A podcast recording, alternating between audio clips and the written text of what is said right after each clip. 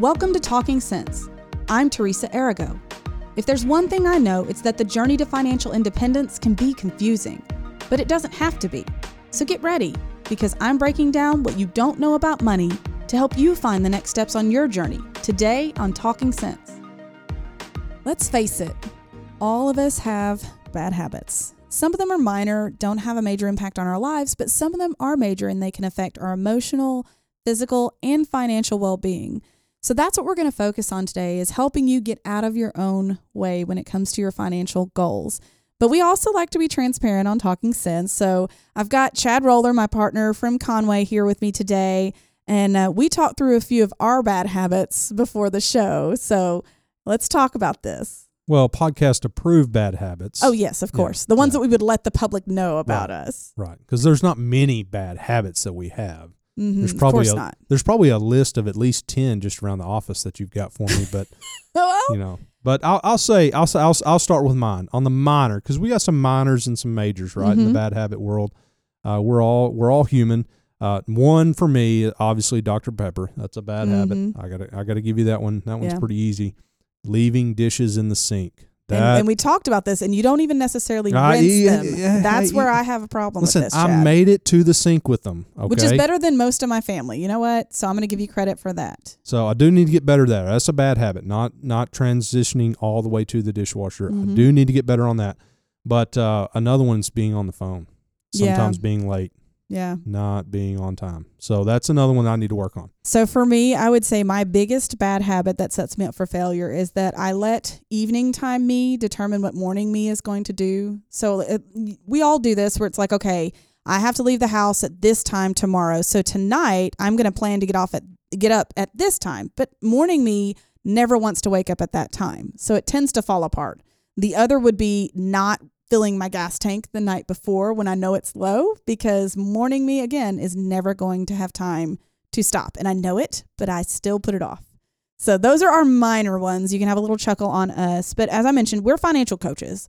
So we're going to focus on financial bad habits that could be getting in the way of your progress towards financial independence because we have a passion for this.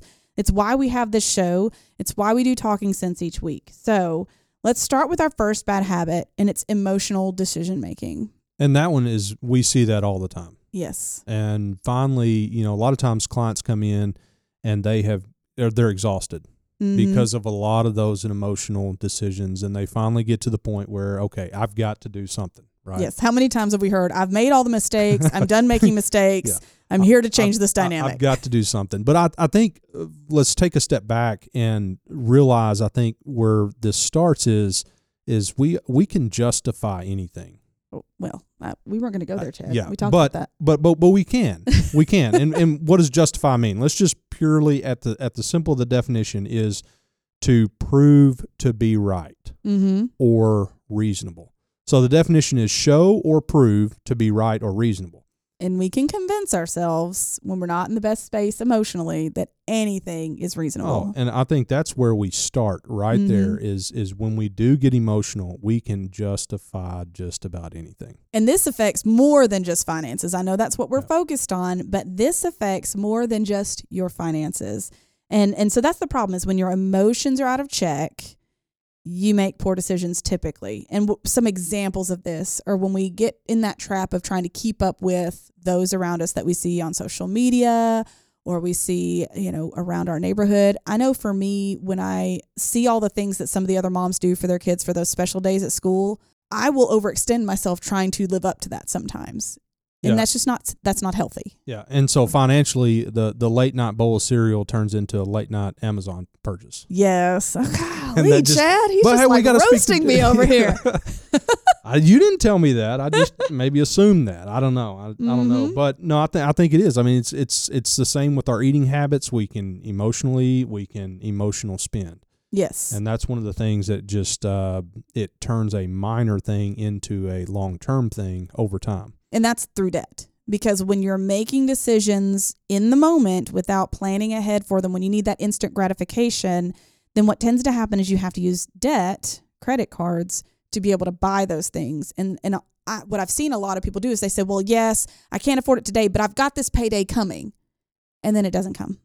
And so you've planned for it, and it's not there. So now you're owing somebody an APR until you can get it paid off. Now, is there anything wrong with those Amazon purchases? No, Not necessarily. no. But if it's part of the budget, and Mhm. that's where the the lack of planning and not having a budget uh, does not create the space for that impulse buy. Yes. So the solution to that bad habit is starting with creating a budget and sticking to it. And another thing that I had to do for a time back when I was making some Amazon purchases a little out of balance, I had to remove my credit card information from the site. So I couldn't just easily throw it in my cart and purchase it at 3 a.m. when I was frustrated about something. I had to wait. And, you know, because half the time, just having to get up and go get my credit card is going to delay me, or my debit card is going to delay me from making that purchase Yeah. in that impulsive moment. Yeah, and and so you know some people have taken the uh, the pickup, the Mhm. grocery pickup, and have used the grocery pickup to keep from the impulse buying too. Yes. So that's another solution. Yes. Maybe setting a uh, grocery list or setting a priority list for uh, the purchases in that week will Mhm. help you keep from making those impulse buys. Yes. And then another thing I used to do, and I still do, is when I have a purchase that's over a certain dollar amount, I put it in my cart, but I'm not allowed to hit the checkout button for two days. That way I get I get myself out of that impulsive brain. And if I still want it two days later and the budget can support it, then I order it. And it and again it I also kind of like to do research on those bigger purchases. So taking the time to do the research and not just buy it in the moment will help me not do that. So that's the first bad habit is those emotional decision making moments and learning to create boundaries for yourself is the solution. Yep, and not not just justifying every single purchase. Yes. look at it from a different angle. Yes. Our second bad habit we're going to talk about is failing to plan ahead for expenses and emergencies. We all have these things that we know are coming, right? So the problem here is when you get into short term thinking, it's going to impede your progress. If you are just living paycheck to paycheck because you're not allowing yourself some margin to plan ahead for other things, those Christmas is still coming. Christmas is coming Birthdays are still coming, sooner than later, although it is October. Right? So- shh, shh. Don't make me But- panic.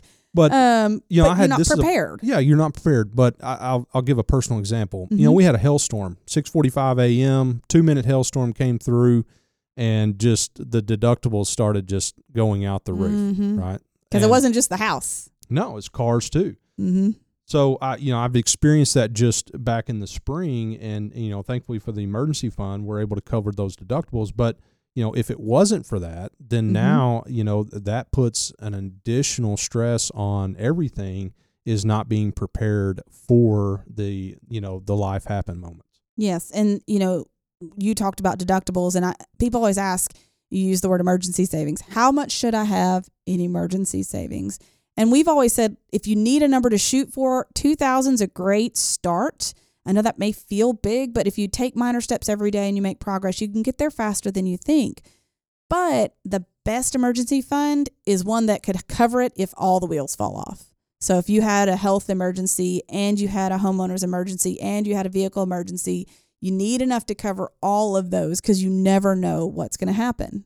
And I think it's a good idea to take a look and see what your health deductible is, your Mhm. auto deductible, your homeowner's deductible. And uh, you know we're insurance poor in a lot of ways. Yes. but uh, using that as as part of the planning tool to figure out okay hey if i do have all these deductibles in this year how much is that going to be Mm-hmm. and so that that's a good starting point for the emergency fund as well And another kind of blind spot that I've seen with with younger people with families is they have a family, but they don't have life insurance that would cover their family enough. I think a lot of people think, well, I need life insurance to pay off the house, or I need life insurance to pay for a few months worth of missed work.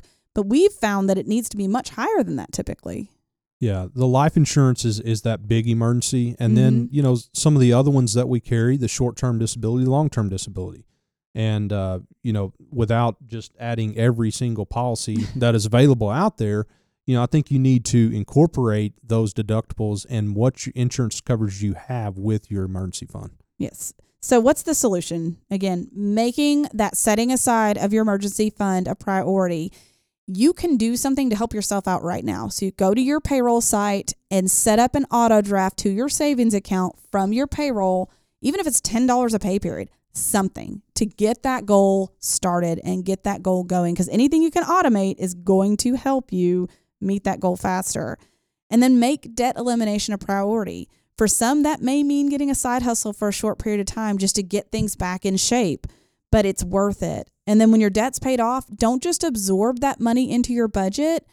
Use what was your debt payment to really light the fire on your emergency savings so that you can have three to six months worth of your expenses set aside, which would be like the gold standard when we talk about emergency funds. And then get life insurance. Just just get some life insurance coverage in place to protect your family. Um, one of the things I didn't know about before I started working here was because you know I have kids. I thought, well, if something happened to me, my spouse is going to get some social security support to help them out with those expenses. What I didn't know is there's a blackout period between when the, the youngest one graduates and when the spouse turns 60. There's a blackout period. So there's no support coming in to replace income during that time. So if you're not planning ahead, they may be in a bigger pickle than you thought. Absolutely. Absolutely. So the last one, bad habit number three of burying your head in the sand financially. So I've I've got personal experience with this, not on purpose, but where it was like, I have other things to worry about. I'm not going to worry about this particular bill right now. And then it went to collection. And then I'm in a pickle because I didn't communicate. Whereas if I had just called and said, hey, let's set up a payment plan, I would have been able to avoid that chaos. Also, you can't make changes if you haven't identified the problem and created some space for change. Well, I think, you know, we can we can get emotionally driven about a lot of things in life and we can take that emotion to an extreme Mm-hmm. but i think this is the other extreme side of it is is just burying your head in the sand and saying you know i it, it's not worth it i'm never going to get there i'm never going to achieve what i want to achieve i'm just going to get in survival mode yeah. and we see that sometimes Mm-hmm. but then eventually hopefully they come out of that and that's when they come into our office and say okay i'm i'm emotionally drained i'm ready to do something different Mm-hmm. and change is tough right i mean it takes it takes a lot of um, being uncomfortable in Mhm. order to grow and so if you think change is okay you know go go home and try to brush your teeth with the opposite hand right so i'm Yeah. right-handed so I you know, thought about that, but you know, yeah. but but yeah go home and brush your teeth with the opposite hand and see how comfortable you are with change Mm-hmm. But you know making changes can be very overwhelming sometimes but it's we've found that you know small changes creating the good habits over time takes how many days to create a good habit 28 to the last time I read something. so it's not going to happen overnight Mm-hmm. right but burying your head in the sand is not the way to look at it No, so if you catch yourself just avoiding creating the budget, for some, it's like, I don't want to look at how I spend because I'm worried I'll be stressed about it. But I can't change how I'm spending if I don't know how I'm spending already. So if you find yourself avoiding that, if you find yourself putting off in, investing in your employer plan, or you find yourself telling yourself, I'm just not good with money, none of that stuff is helpful. None of that is going to move you where you want to go. So start with the basics. Start by looking at your spending habits and creating your budget. Reach out to your HR manager to figure out what the match is and make sure you're at least getting that match. Um, set a date and a time for this week to make a step that's going to move you forward. Just start with something, but don't put it off. And if you need coaching and accountability, there are options out there, whether it's using a, an education program, um, connecting with an advisor, getting an app to help you be mindful of your spending. There's a ton of different ways that you can take steps, very, you know, basic steps to move you forward. Um, I've talked about this before when it comes to my fitness. You know, I may not be where I want to be, but if I know I'm taking steps, my mindset shifts.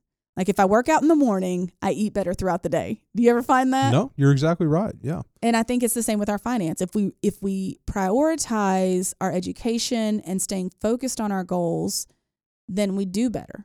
Absolutely. And if we get a couple wins, you know, Mhm. pay something off, you get that win, it gives you that momentum to go in, you know, go in go to that next level with it. Yes. So it's time for our two cents today. And Chad, I'm going to let you go first. So I think going back and looking at your spending habits and analyzing it from a a a thought process of how did I justify that spending? Mm-hmm. You know, did I just talk myself into it or is there really a good reason behind that? And analyzing your spending will help you in the next, you know, when that next itch comes up or that next item comes up that you say, "Oh, I got to have this." Maybe you look at it a little bit different, or maybe you just don't do as much. Mhm. So really, really understanding how you're making decisions about the spending that you're doing and, and, and not just justifying every single thing that we purchase. So understanding the psychology behind your decision making, that's a good one. And I would say we all know that life happens. We all know the emergency is going to happen at some point. We know Christmas is coming. We know birthdays are coming. So take steps today to set yourself up for the win next time. You can't control your past decisions, but you can make better decisions going forward. Thank you so much, Chad, for joining me today. And thank you guys for joining us on Talking Sense. We hope we've given you some tools that maybe you can identify to do better on your journey to financial independence. Thanks for listening to Talking Sense. And if you like what you hear, make sure and subscribe to the podcast to get all the newest episodes. The Gem Wealth team is available to you 24 7 at info at getreadyforthefuture.com or by calling our offices at 866 653 PLAN. That's 866 653 7526. And while we like to have fun here, we're also financial advisors, and that means disclosures. You should personally consult a financial advisor before making any investment, and no strategy can assure success. Securities offered through LPL Financial, member FINRA SIPC. Investment advice offered through Independent Advisor Alliance. Independent Advisor Alliance and Gemwell Financial Advisors are separate entities from LPL Financial.